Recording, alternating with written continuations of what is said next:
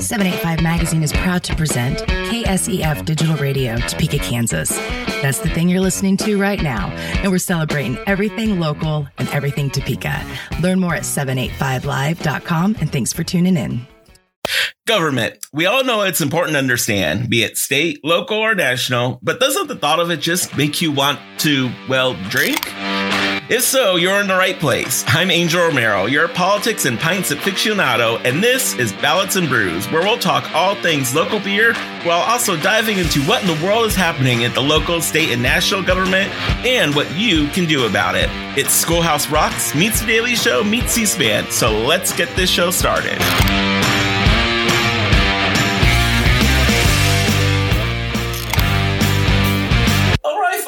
Welcome back to another packed edition of Ballots and Brews. We are so glad you could spend some of your Thursday evening or Friday morning, if you happen to be listening then, uh, with us. We have another great show ahead tonight. We are talking about uh, school boards tonight, which is a, a, level of government that we haven't gotten to uh, yet on this show, but a hugely important one. So we are so excited that we have school board member Lalo Munoz joining us this evening for a, a fascinating conversation. Um, so we're excited to talk with him. But first, uh, like we do of all of our shows, we want to start with beer. And uh, we are so glad to have a returning guest with us tonight. We are so excited to have Marty Craver, co owner of Happy Basset Brewing, with us today. Marty, thanks for hanging out with us. Hey, Angel, thanks for having me.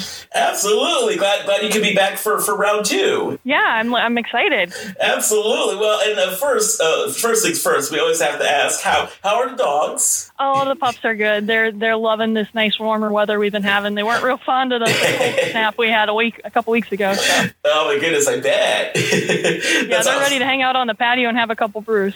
absolutely. I saw I saw some of the happiness last weekend, so it's that it's that time of year. it is. Uh, well, yeah, and last time uh, you were on the show, you guys were actually just getting ready to open your new location out at the Barrel House. So it's been a couple months now. How's everything been going? Yeah, it's crazy to believe we've we've opened an event space in the middle of a pandemic. right.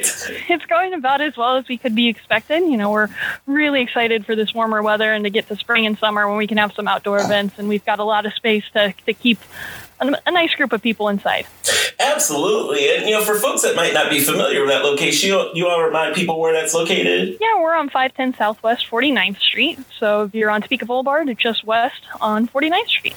Absolutely. And, and you know, when we think about people going out more uh, in public, you know, as we kind of look ahead as maybe a, a, little bit of a light at the end of the, the COVID tunnel there and think about at least being together for, for outdoor events or things like that. You guys have such a, a, a great space, both indoors but outdoor patio. If you want to talk a little bit about the space, maybe for those who haven't been there before. Yeah, we've got quite a bit of indoor space, and we're actually going to expand that later this year or next. And then we've also got a nice outdoor patio that gets afternoon shade, and then a smaller patio on the west side of the building if you want to watch the sunset. We've got about 11 acres, and we're looking to add a, a dog park in the near future. so get some get some space for your furry friends to come enjoy time outside.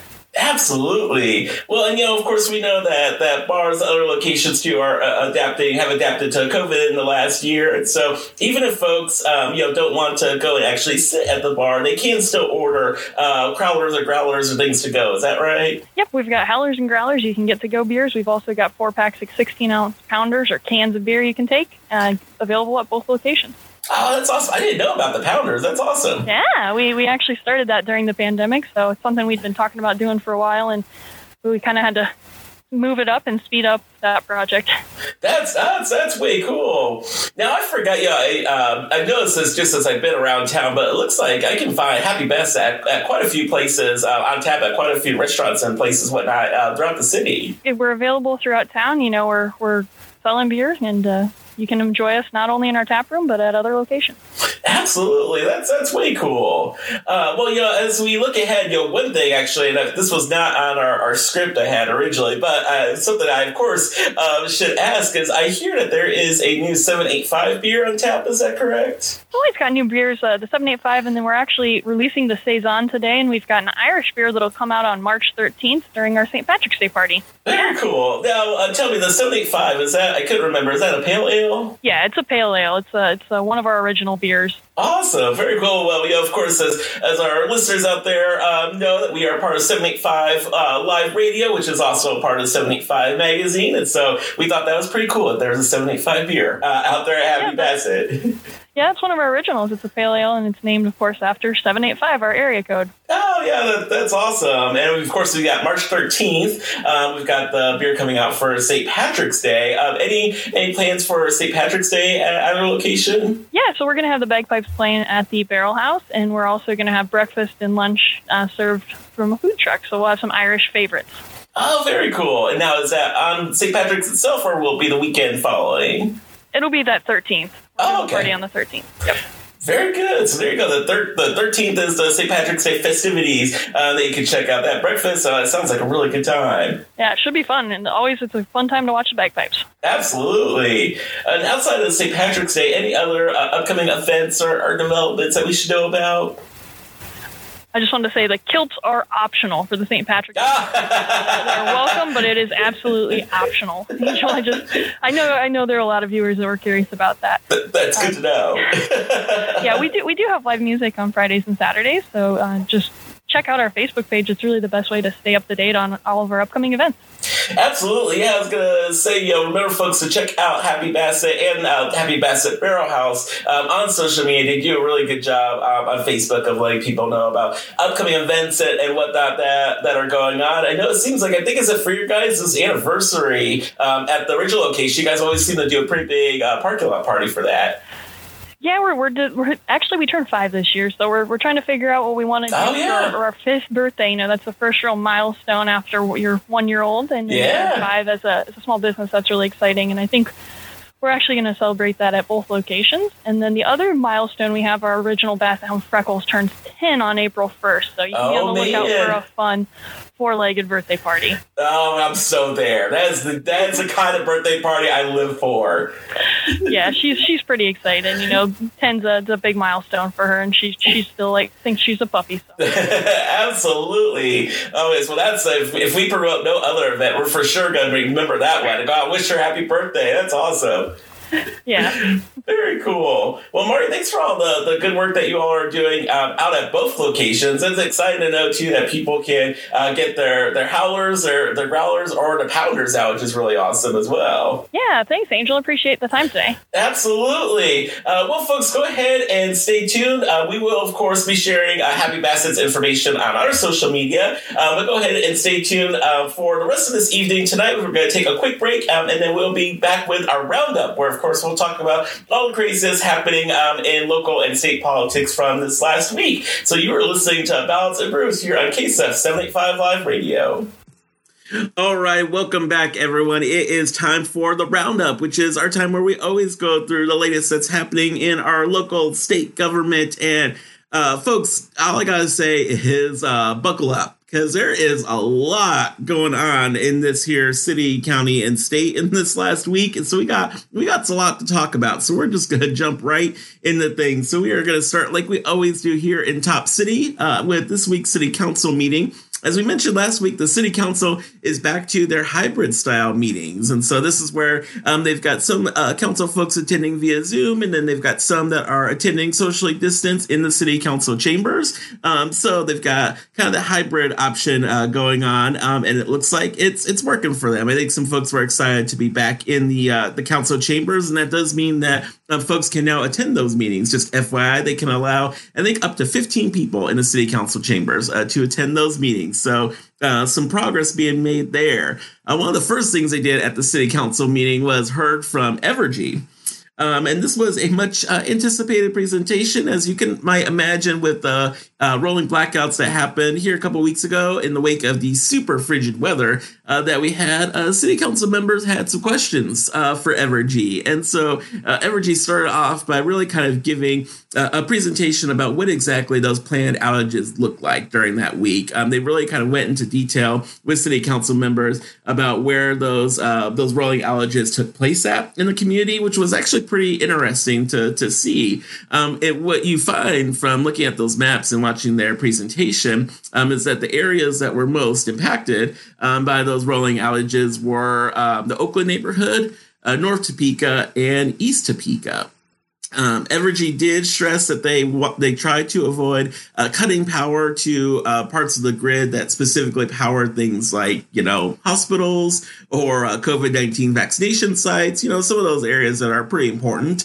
Um, and uh, they made a note too. Of course, these are kind of uh, non-discriminatory. These are circuits essentially that they're that they're switching off to cut the power off. Um, so there was conversation um, about specifically it was a the councilwoman Valdivia Alcala um, who asked, um, and she represents um, that a significant portion of East Topeka, um, and she had some questions about, you know, why it seemed like lower income areas uh, were targeted by Evergy um, for these outages. as we just talked about, Evergy said, you know, when we do these cuts, we're really just flipping switches, and so we don't know anything about the socioeconomic uh, makeup of the communities that were that those cuts are those uh, uh, blackouts are going to uh, impact. And so there wasn't any specific targeting of areas by income level or anything like that.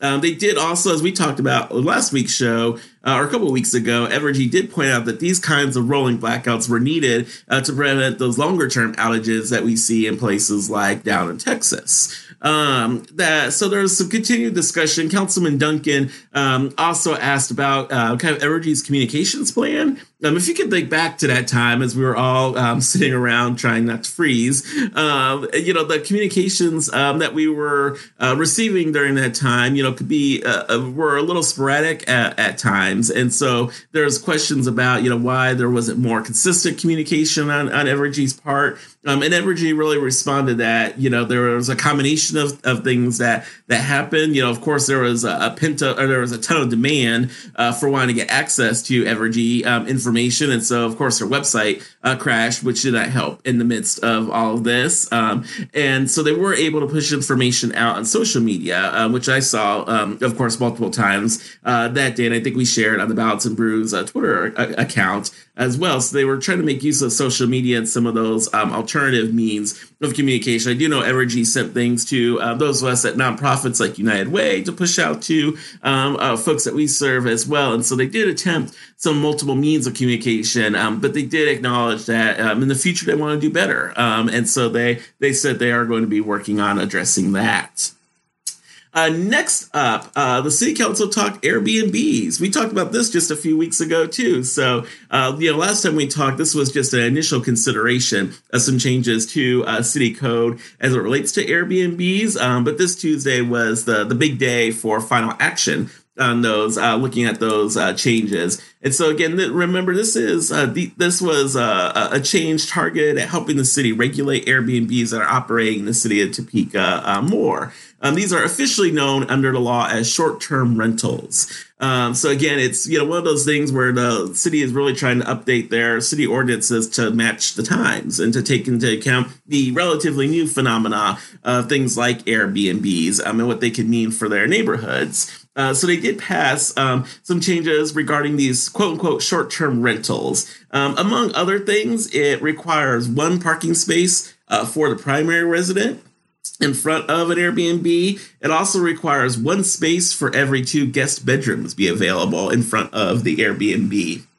Um, so, you know, of course, you can start doing that math, and depending on how many bedrooms you're offering in your Airbnb, um, you're going to need to provide a significant number of uh, parking spaces uh, in front of your your Airbnb, um, and so that's going to make a difference for some folks in how they're renting out those those Airbnbs right now. Um, it should be noted that Airbnb is defined by this ordinance as a uh, a short term rental. Excuse me, is defined um, as basically a rental of 28 days or less. Um, and there are different types. Um, so they've got like three different types, three or four different types of these short term rentals. Um, and so it all depends on different characteristics and how you're operating the short term rental and that sort of thing. Um, the it did pass eight to one actually. Only one, um, uh, only one person that uh, that opposed it. Uh, but there were lots of questions and discussions from the city council. Again, trying to figure all this new stuff out. Um, you know, there were some city council members that saw some loopholes in this. Uh, remember, this is defining a short term rental as something, a place that's being rented for 28 days or less. So if you really want to get around this, well, maybe you rent a place out for 29 days or 30 days, and then all of a sudden you're not subject to these same rules. And then you could be causing the same kinds of harm that the ordinance was trying to prevent. Um, so they had those kinds of issues that they were trying to, to think through um, and, and, work through. Um, and but ultimately it did pass uh, eight to one. Um, and then, of course, the city council talked budget priorities. Um, and I know nothing gets, if you weren't excited already, you got super excited when you heard FY 2022 budget priorities.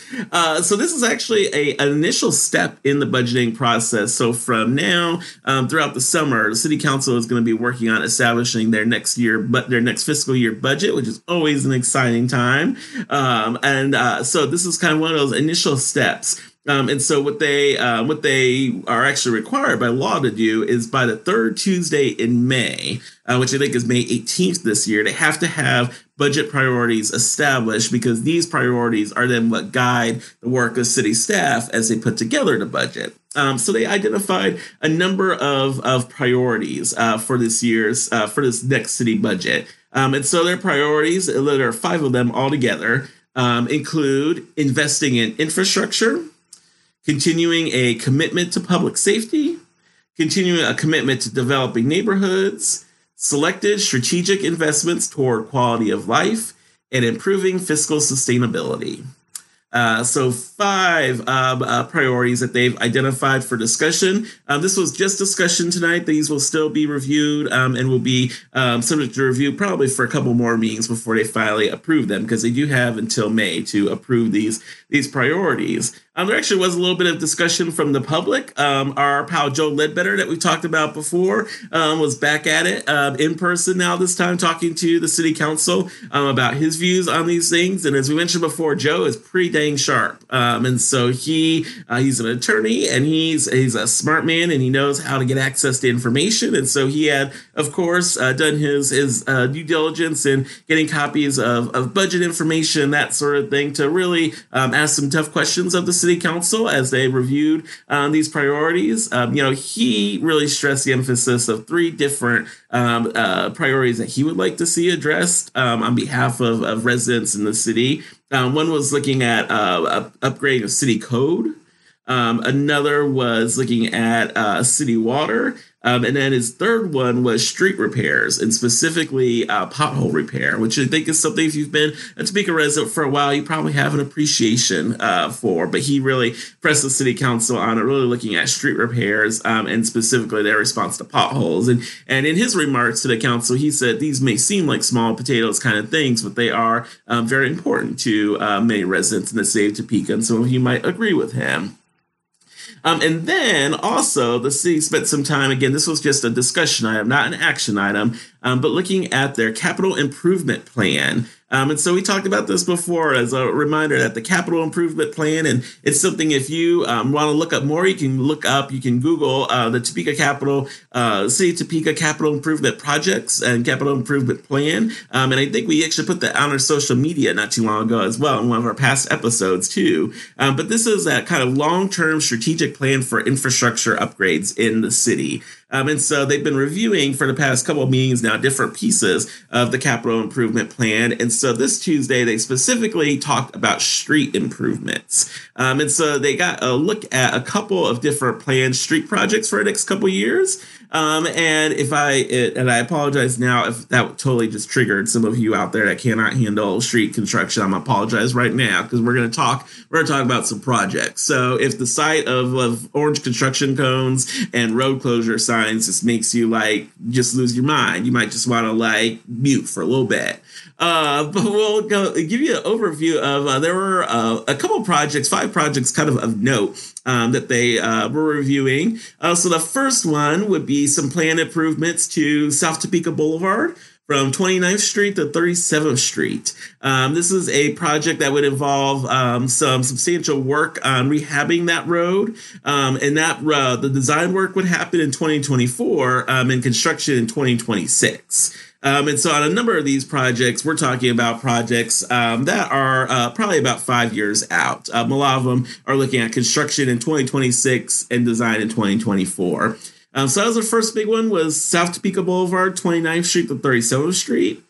Um, their next big one they heard was work on Huntoon. Um, so those of you that have been around for a couple years now will remember uh, back in 2018 they did the city did a significant number of improvements to the road from I-4 on Huntoon from I-470 to basically where Bartlett West is up there on the hill uh, overlooking Sam's Club and all that. Um, so, as a lot of you remember, uh, because you weren't able to take the exit off the highway there for a while, the city did a lot of work um, on that road. Um, so, the next phase is to then finish up from kind of where Bartlett West is uh, west to uh, Urish to really finish those, that modernization of that road that they started and continue those improvements um, out to Urish. Um, so that will likely be a, one of those 2026 projects here in about five years. Um, a project over on the northwest side, um, some continuations of improvements to Northwest Tyler Street. Uh, that's another project looking in the next five years or so in 2026. Um, and then a big one that's actually um, coming up fairly soon. Um, this is looking at Urish Road from 21st Street to 29th Street. Um, and I, you know, I've driven on this road before, and I don't think I quite realized uh, this, but there's some real concern about that stretch of Urish from 21st to 29th Street. Um, according to city engineers, um, that roadway in its present form will not last for another five years unless they make some major improvements to it. So, just some things to know as you uh, drive down that street that apparently it has a life expectancy that is coming up pretty quick. Um, so the long term plan um, is to look in five years in 2026 um, at doing some significant total overhaul um, to that road but in the meantime, starting next year in 2022 and 2023, um, they are look, considering that project for uh, what's called mill and overlay. And so that's what you've seen before, where they kind of tear out um, the part of the surface of the street and then replace it with, with uh, new surfacing. Um, and so they're considering that as a way to kind of help the road at least get some extra life to get it to 2026 uh, because they are really that concerned about it. Um, and then also looking at some improvements on 10th Street as well. Um, looking from the uh, Wanamaker Road area uh, to uh, Gerald Lane. I'm um, looking at how we could continue to make improvements um, on 10th Street there as it takes on uh, more business traffic. So just discussion on these these items. Again, the capital improvement project as our capital improvement plan, as Councilman Padilla talked about um, previously, is a big plan. So they're kind of slowly working their way through all the different projects um, that are part of that plan.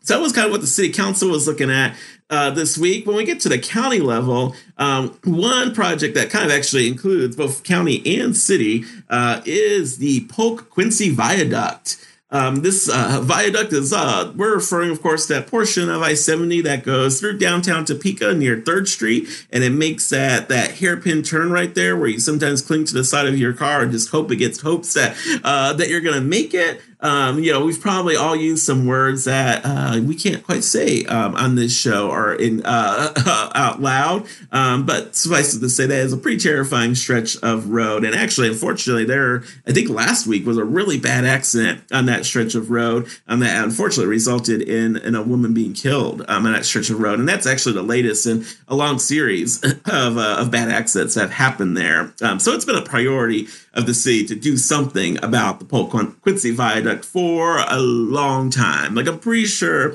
when I first moved to Topeka, like, of the things I heard, it was Washburn's awesome, because uh, of course it was. Um, Bobo's is awesome. You should go there to eat. Did that. Um, and Porubsky's Chili is awesome. And then somewhere right after that was, and by the way, we should fix the Polk Quincy Viaduct pretty sure somewhere in those first couple of things I learned about Topeka, uh, that was that was one of them. And so they've been working on a, uh, working on it for a while. Um, and as we mentioned on one of our previous shows, finally, um, KDOT actually approved uh, moving forward with a plan um, to improve the viaduct. And so we're just now getting started on some initial work um, to to revamp that uh, that stretch of road. Um, so KDOT had an initial meeting the other day to talk about kind of how this process gets started um, and what their plan looks like. And it's a multi-year plan, so we're talking probably four years before we're seeing major construction happen on that stretch of road. Um, but what it essentially looks like is they're going to take that western part of that curve. Um, so once you get past that curve and you start driving uh, west, they're going to take that western stretch and move it north by probably about a block and a half. Um, and so that would essentially result in that curve not being so steep. Um, but what that's also going to mean is that the KDOT is going to need access to some more land in order to do that. So there's some existing land in that area and buildings um, in that area downtown as well that are going to need to be um, that are going to be need to be cleared um, in order to have that construction happen. Uh, so KDOT is in the beginning processes of uh, acquiring their right of way, which is essentially acquiring that land to be able to make those construction projects um, happen. Uh, this work is also going to involve uh, uh, adding additional on ramps to the highway as well and some other additional work. So it's going to be quite an extensive project.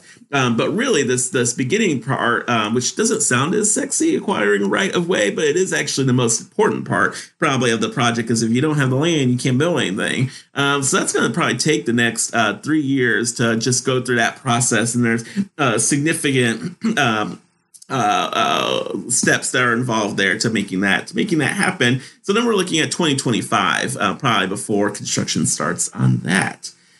And then, friends, we come to the state legislature and get excited because it's turnaround week. So, cue your Bonnie Tyler music right now because Friday, this Friday, is turnaround day. So, that means that is the date by which all legislation introduced must pass its House of Origin or it goes no further this legislative session unless it's been blessed by leadership, meaning it's been exempted from the, the turnaround rules. But otherwise, if your piece of legislation hasn't passed its House of Origin, Gandalf comes out and he says it shall not pass this legislative session. Uh, that one was for you. That was for you nerds out there. I, I see you. I see you. Um, so, yeah, as we said uh, last time, uh, this uh, really set off kind of a feeding frenzy um, in the legislature, as it does every year, um, to get as many bills passed as they can uh, so they can move on to be considered by the Senate. Um, so they have had a busy week, y'all, especially on the House side. Uh, we should note before we go any further the most important piece of legislation that the Kansas House has passed so far this year has been that they passed a bill to make to go cocktails, which of course started in the wake of, 20, of COVID 19, to make those cocktails permanent and that passed with a resounding majority of the Kansas House. Uh, so if we get nothing, the House gets nothing else done this year, they have at least made uh, to-go cocktails a permanent fixture, and I I I suspect that the Kansas Senate will probably approve pretty swiftly as well. Um, something actually happened yesterday um, that you might have gotten whiplash if you're trying to follow this um, was a uh, bill to give out these uh, low interest uh, these low interest loans uh, to small towns and small communities um, around the state that are facing uh, really really sky high energy bills because of that recent bout of cold weather.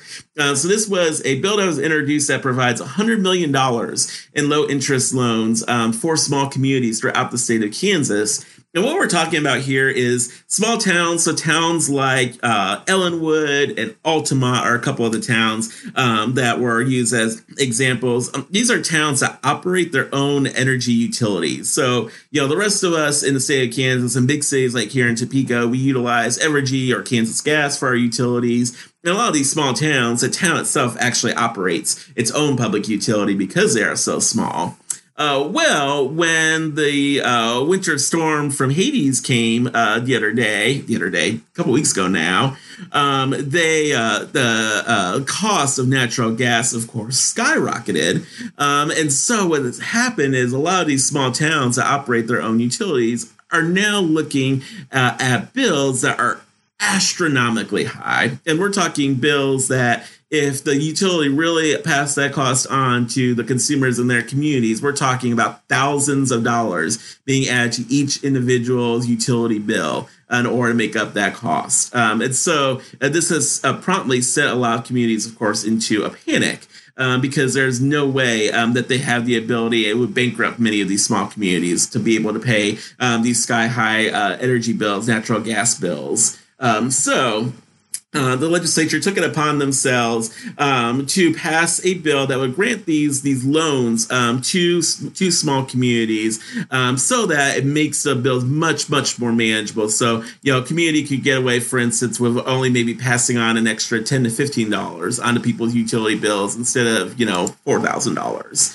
Um, this bill probably set a record. It was introduced into committee, approved by both chambers of the legislature, and signed by the governor all in the same day, y'all. Uh, it was it was a marathon of a day, but that just shows how important uh, this piece of legislation uh, was. That it was able to sail right through.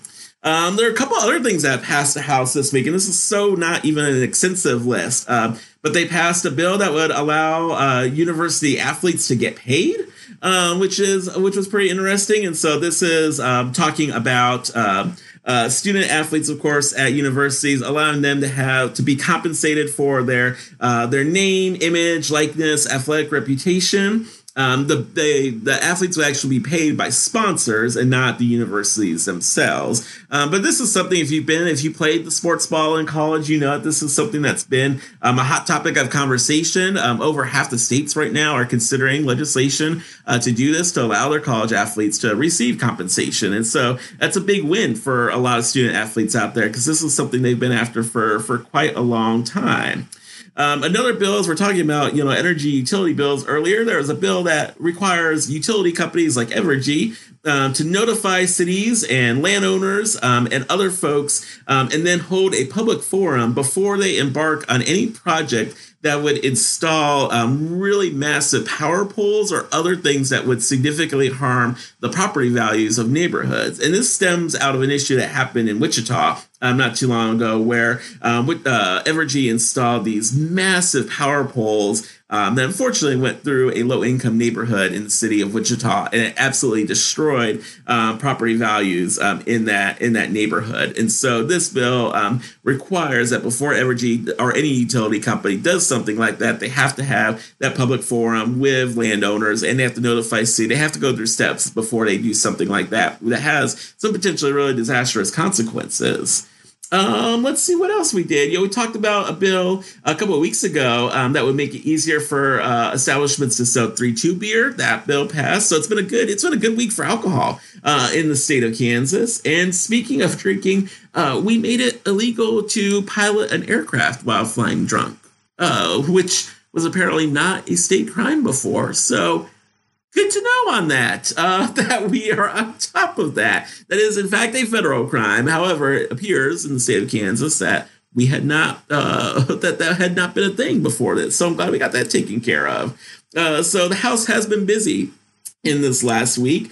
Um, on the Senate side, we've got some things that are working their way through as well. They have been taking on some big issues uh, this week. Um, there was a bill that got uh, initial approval, but still needs to be voted on later this week, and that is um, a Senate bill that would require Kansas schools to offer, um, uh, require them to offer full time and in person instruction for every Kansas student beginning on March 26th. Uh, so in just uh, what would that be? 24, no, 22 days from now.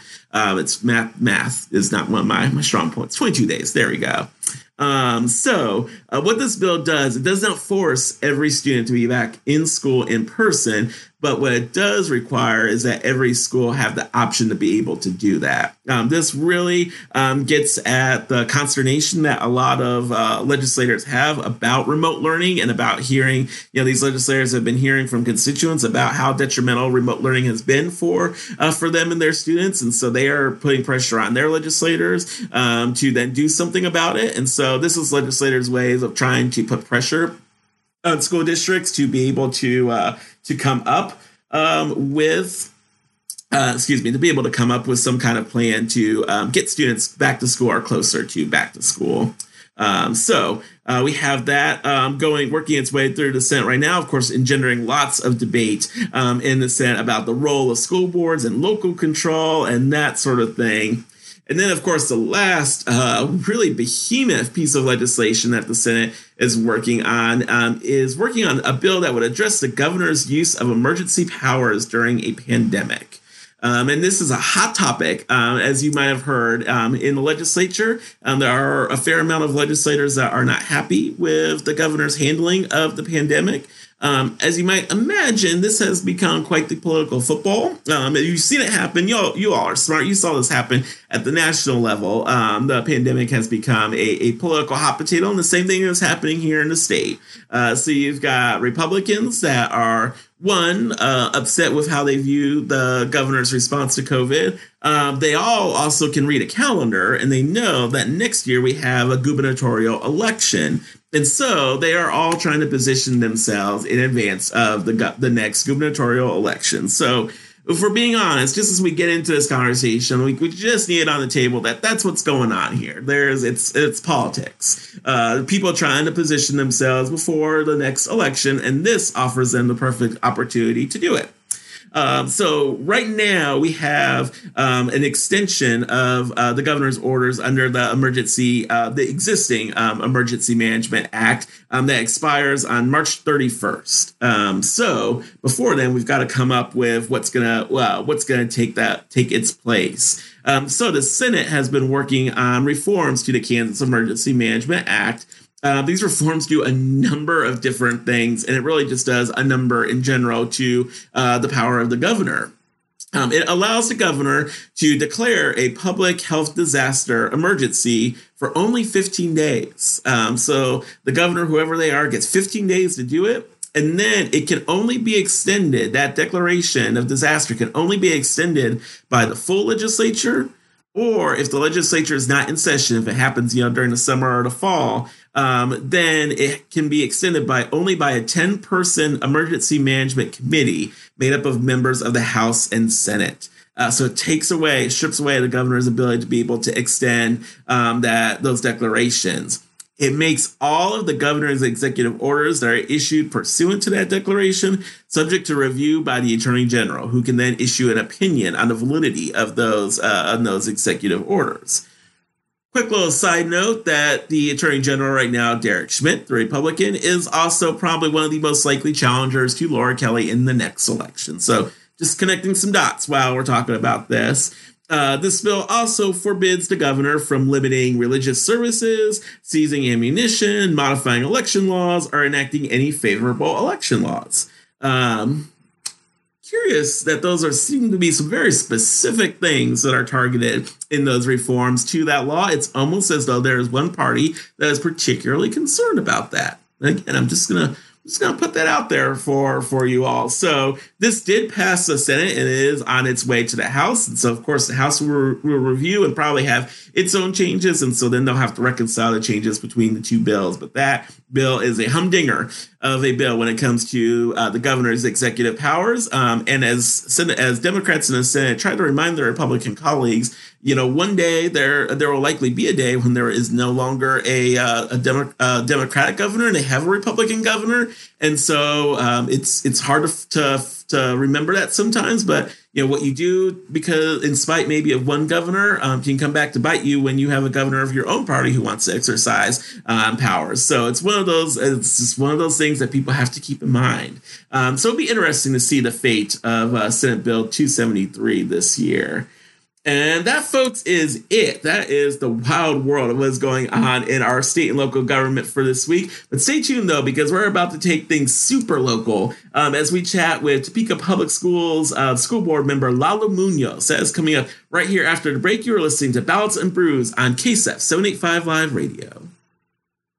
All right. Well, welcome back, everybody. Uh, we are so excited for uh, our next interview this evening. You know, we've talked a lot of times on our show here about the importance of local government, and one um, often overlooked part of our local government, but an essential part of local governance is school boards. Um, these are often some of our hardest working uh, local elected officials, and so we are so excited to have uh, one of them joining us today. Uh, we are pumped to have Lalo Munoz, a board member with Topeka Public public schools with us today. Lalo, thanks for hanging out with us today. Thanks for having me. I appreciate it. Yeah, absolutely. Well, you know, as we get started, Lalo, why don't you uh, tell folks just a little bit about yourself? Yeah, sure. So I was uh, born and raised here in Topeka. I went to school uh, in USD 501 and uh, Lafayette in, in, East Topeka, as well as uh, Chase Middle School, and then I graduated from Topeka High. And uh, so it was, it was, I enjoyed it. I, I made friends with lots of different people um, from lots of different backgrounds. and I think that's part of uh, an important part of, of an education as a young person is getting to know other individuals um, in your classroom, and and I think what part of what makes public school so great. Absolutely, a good good shout out to Chase and Lafayette there as as well. Now, where was Lafayette Elementary located? Uh, Lafayette is well, Lafayette no longer exists. Right. It was uh, um, it was what stands where Lafayette is Scott dual language. Oh, okay, gotcha. Yeah, and so so uh, and that's that's where my kids go. Uh, so oh, very cool. Uh, yeah. Uh, so it's good, good work that happens there for sure. So, you know, what made you then decide, know, as someone that's grown up in, in, in the community, you know, what made you decide to want to run for school board? Uh, you know, there's a lot of different things. Uh, first off, I was asked by somebody um, that I should consider running for school board. Um, I had never in my life thought about running for office. It was never, never something that I had aimed for never something that I had entertained. Uh, I could never picture myself in that sort of role. But a couple different things happened. One, somebody asked me, "You should run." You know, there's uh, a number of board members who are taking a step back after a number of years. They did an awesome job, um, and that there's a void there. Think about it. So that was one. Uh, the second thing was um, I began to ask myself, you know, what what are other things that I could do? How can I help move Topeka forward?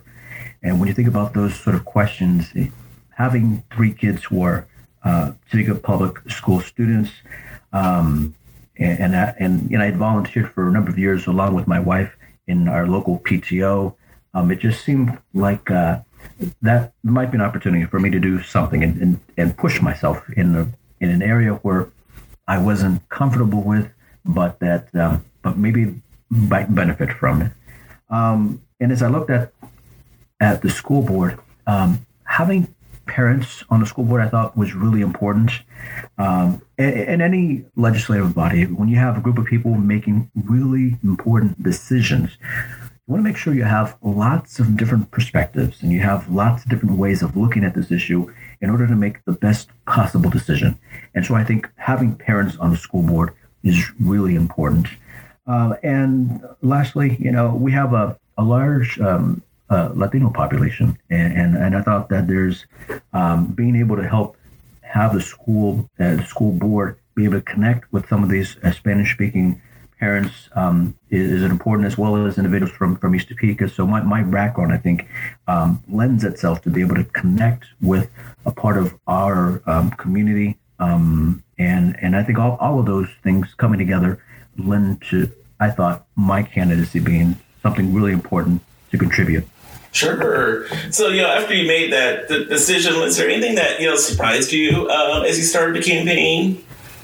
Uh, you know, yes. Yeah, there, there, were a lot of different things.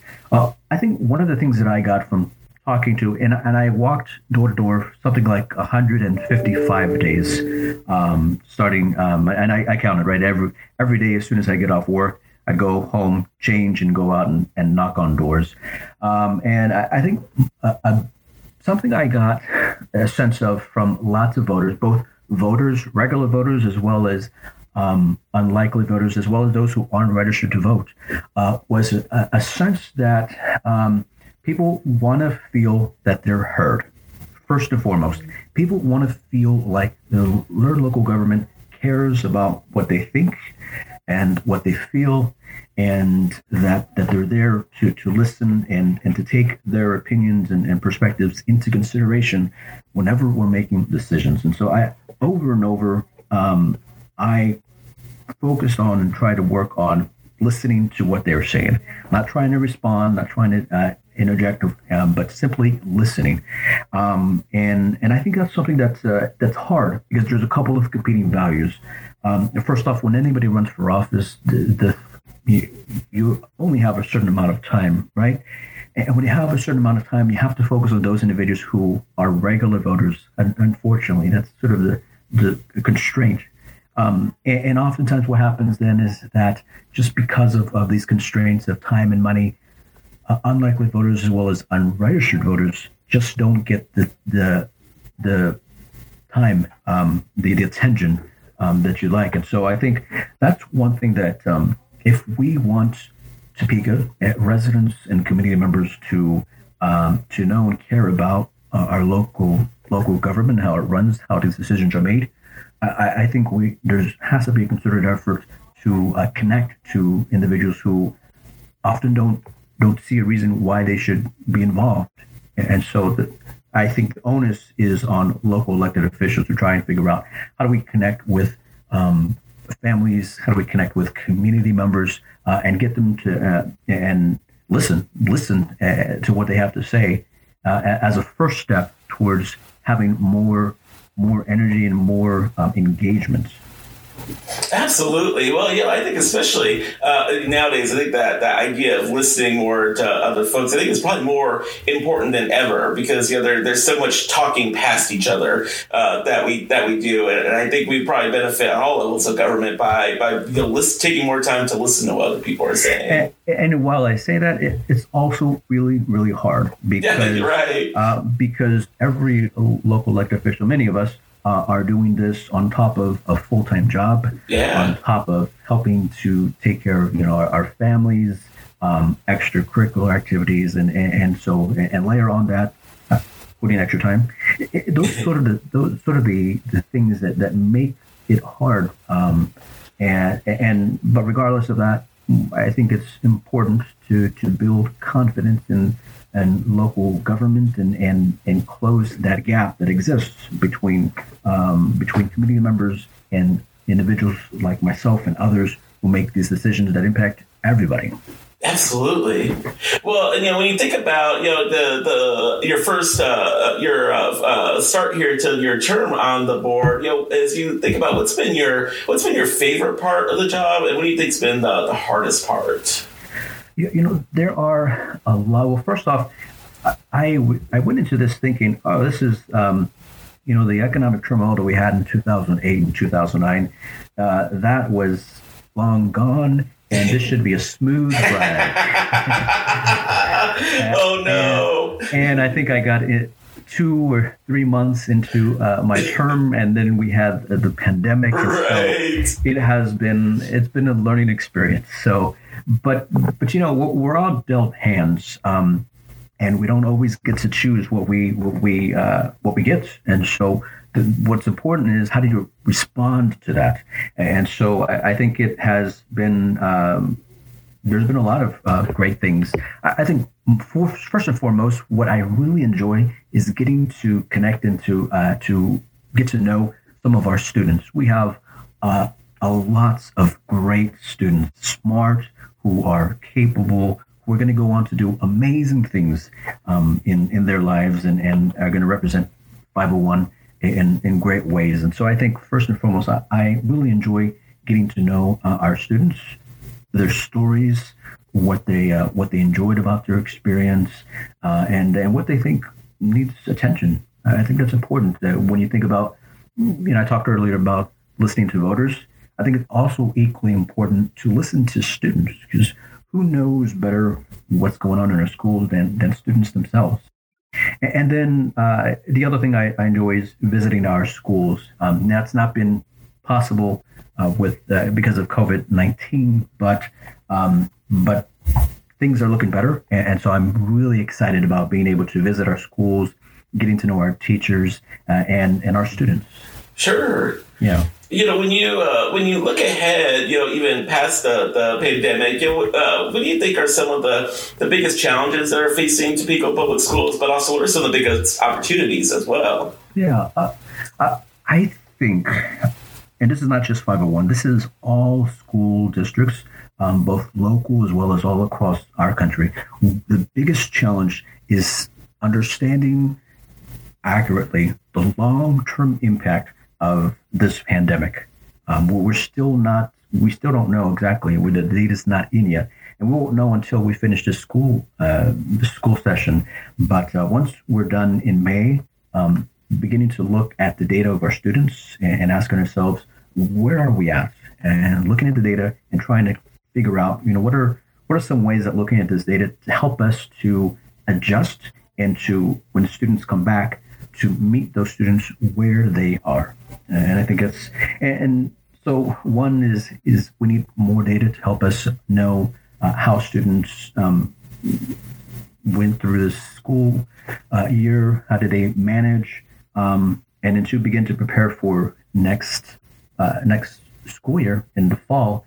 And, and, there's so many variables up in the air that it's hard to make a, a good decision.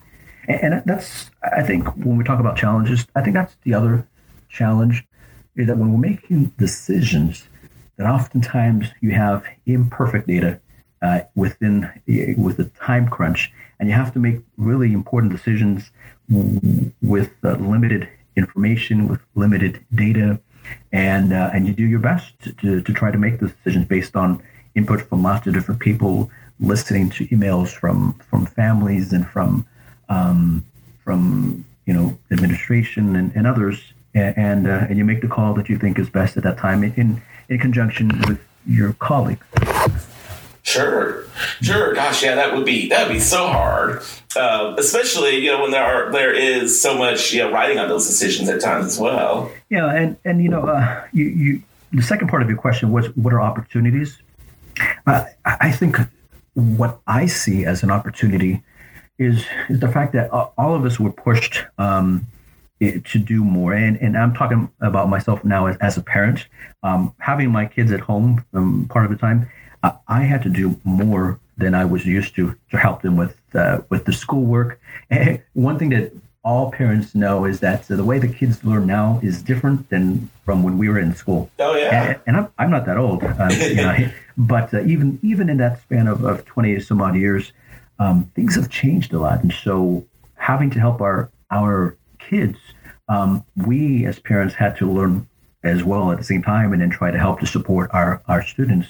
Um, and, and, so that's um, I think there's there's an opportunity there. There's something there about um, engaging parents, um, maybe not to the level that during the pandemic, but in, in ways where parents and teachers can work in, in, a different way because of our experience that we've had um, during the pandemic. Uh, that might help to make our students even that much more uh, successful Absolutely. Well, and I, and I think too that you know there's been so many parents that have talked about too. You know that well, I've always appreciated um, role of teachers, but gosh, do I appreciate it even more now when you when you just really it's parents have gotten a sense of just you know all the different uh, kinds of roles that a teacher um, uh, has, and I think that's there's a, an appreciation that's developed there as well. Yeah, I, I think all of us have come out of this experience learning something more that we hadn't realized before. Uh, I, I know that uh, the uh, lots of students who I talk to are excited to be in class, right? They are they desire to be there for the last couple of months, and and when they finally had their opportunity, they really enjoyed that connection that they had with their, their teachers, and maybe got to know a little bit, have a little bit more you know appreciation from. I think all of us, I think, appreciate a lot of those things, those connections with in work and school, and and just being able to go out in ways that we didn't before. Absolutely, absolutely. Well, and uh, you know, before before we let you go uh, today, as a, a, school board member, we we figured we would uh, dive a little bit into uh, your time in school, Lalo. So we had uh, a little lightning round uh, okay. set of questions about about your time in school, if that works for you. Sure. Yeah. All right. So your your favorite subject when you were in school? I had had to be either math or science. Math, nice, very nice. your favorite teacher? I don't remember his name, but I always remember what he told me. And he always told me, You're a gentleman and a scholar.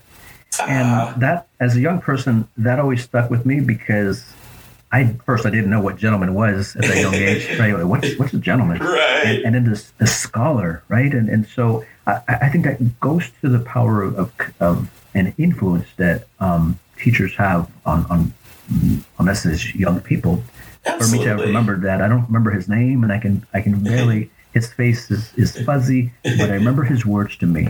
That's awesome. That's way cool.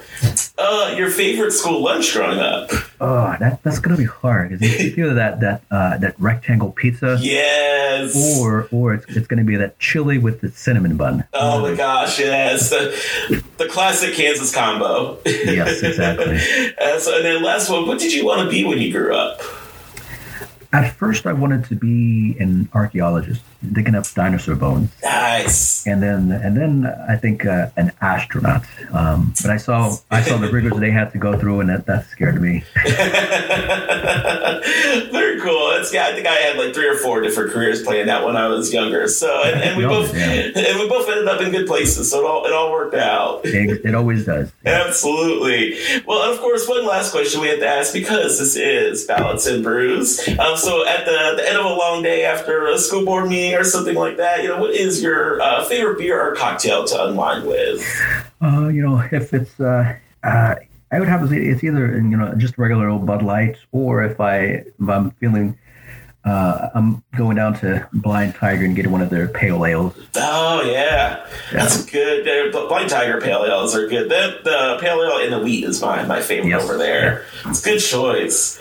Well, awesome. Well, Lalo, thank you uh, for for everything you do on, on the school board. As I said at the beginning, you know, I know people often talk that school boards are, are some of the hardest levels of hardest working levels of, of government uh, because it is a, a, lot of work and you're you're right there in the community doing it. So, so thanks for what you do for students in our community. Yeah. No, thank you very much. I appreciate it. Absolutely. Well, thanks again to Lalo for being here. For all of you listening, go ahead and stay tuned. Up next, we will close out our show as we always do with our take action moment of the night. So remember, you are listening to Ballots and Brews here on KSF 785 Live Radio. All right, folks, we are going to wrap things up tonight with our take action moment of the night. Uh, so, we talked um, earlier today, of course, with Lalo from Topeka Public Schools uh, Board of Education, um, and you know just about how important school boards are in our community. So, as we wrap up today, we really just wanted to hit again, um, you know, cannot emphasize enough just how important um, school boards are in our community um, and why it's so important to to keep up with them. So, we want to share you some resources um, on how you can do uh, just that, where to find that information, to stay informed on what's happening with your school board, to find out who your uh, your school board members are, and that sort of thing. So we're going to kind of take you on a ride, a, journey through Topeka uh, right now, through each district. Um, they'll let you find their information. So we'll start, of course, with Topeka Public Schools, um, where uh, Lalo's from that we just talked with. So if you head to topekapublicschools.net, uh, topekapublicschools.net, click BOE on the top menu that you see right there, and that is going to take you to the hub of all their Board of Education information on there. Um, you're going to find agendas, you're going to find board minutes, you're going to find the contact information information for each board member, how you can sign up to speak at meetings, because, yep, just like city council meetings, the general public has the ability to sign up uh, to speak at uh, school board meetings as well. Um, you can also catch meetings uh, broadcast live on the district's Facebook page. Um, and that's kind of a common thread you're going to find um, with technology these days. You know, it is easier than ever to watch the meetings of even these local units of government uh, right online without even having to go anywhere. Um, so even after the pandemic uh, is over and, you know, we can go to things, there's still going to be ways to be able to watch these, uh, these proceedings remotely without even having to leave the couch, uh, which is pretty exciting. So there are so many ways, um, even virtually to be able to still engage uh, with these uh, with these units of government, which I think is super cool. Granted, I'm a nerd, but it's also a great way to be able to to stay in touch with what's happening in your community. Uh, so again, they broadcast their meetings on the district's Facebook page. Um, in pre-COVID times, the, their board did move their meetings around to different schools um, in the community, um, but for now, they're just meeting at the Burnett Center, uh, which is the administrative uh, building for Topeka Public Schools. Uh, they meet the first and third Thursdays of the month at 5:30 p.m. And you're going to find that first and third, uh, those first and third weeks of the month are pretty busy for our local boards of education. Because uh, then we're going to whip over to Auburn Washburn um, and their board of education. Uh, you can head to USD437.net slash board uh, to find similar information that we just talked about. See who their board members are, find out how to contact them, see all their agendas, minutes, all that kind of information uh, about the board. And they meet at the Schuler Education Center, which is again the uh, the kind of hub for Auburn Washburn. Uh, they meet the first and third Mondays at 6:30 p.m. Um, and of course, their meetings also allow for input from the public. Um, and so there's information on their page about how to sign up to do that. Um, and they live stream their meetings on a YouTube page, um, so you can catch Auburn Washburn's meetings um, being live streamed on YouTube. Um, and then we'll head up north to Seaman Schools. So if you head to seamanschools.org slash Board of Education, Can't get much simpler than that. SeamanSchools.org slash Board of Education. You're going to find all that similar information that we just talked about. Um, you can see their meetings live streamed actually right there on that on that uh, website. Um, you can even actually, a neat feature on their school board's website, you can actually find information on teacher salary negotiations. Um, that is one really important role of boards of education is to negotiate and set salaries uh, for their employees. Um, and so that is something that you can find information directly on their website for. Um, and then we'll wrap up on the southeast part of town with Shawnee Heights. Um, you can head to usd450.net slash district slash board of education. So usd450.net slash district slash board of education. And again, find similar information you're going to find on each of those web pages, uh, information about who your board members are and how to get in touch with them. Um, you'll find some other information on their website too. They've got, you know, what the, the goals are of their board of education meeting, uh, their board of education. Uh, they meet the first and third Mondays at 7 p.m. Uh, so again, when we talk about those uh, first and third weeks uh, of the month are pretty busy uh, for our, our, local boards of ed here in town. So you can catch the Shawnee Heights uh, school board meetings the first and third Mondays at 7 p.m. They typically meet in the professional development room um, at Shawnee Heights High School. Um, so again, you can catch their uh, their meetings there. Um, you know, I did forget for the Seaman Board of Education as we are talking about when uh, when people meet and whatnot, and we didn't mention uh, when when the Seaman School District Board of Ed meets. And so um, for that information, again, you can head to that seamanschools.org uh, slash Board of Education uh, to be able to find uh, when their uh, when their meetings are. And so we are looking right now. Uh, this is happening live on air right now because I forgot to look this up before we before I wrote this information down. Um, but you can find their information on when they meet located right there online. Um, so with that, folks, um, that wraps up our show for uh, for today. Um, we all we will, as always, have all this information we just talked about um, about where to find information for our local uh, boards of education. We will put that on our social media, um, so that is a good uh, reminder to follow us on Facebook at Ballots and Brews, um, and then to follow us on Twitter um, at at Ballots Brews on Twitter, where we'll, we'll be sharing all this information we just talked about. So we'll find we'll post the schedules and the links and all that good stuff uh, right on there. Um, a huge shout out to those of you that have subscribed to us, by the way, on Apple Podcasts, uh, because we are now official and legit on Apple Podcasts. So if you haven't yet, you can look us up on there and hit subscribe to be able to keep up to date with the latest episodes um, uh, right to your uh, right to your device on Apple Podcasts. So huge shout out um, for those of you that have subscribed to that. Um, and then with that, folks, um, until next week, please, please, please stay safe, wear your mask, wash your hands, keep doing your social distancing, drink some good beer in the meantime, and we'll see you next week here on Ballots and Brews on KSEF 785 Live Radio. Right here is where I would say, now for a brief word from our sponsors, but I'm just sitting here waiting for you to put words in my mouth. So, for advertising opportunities, go to 785live.com.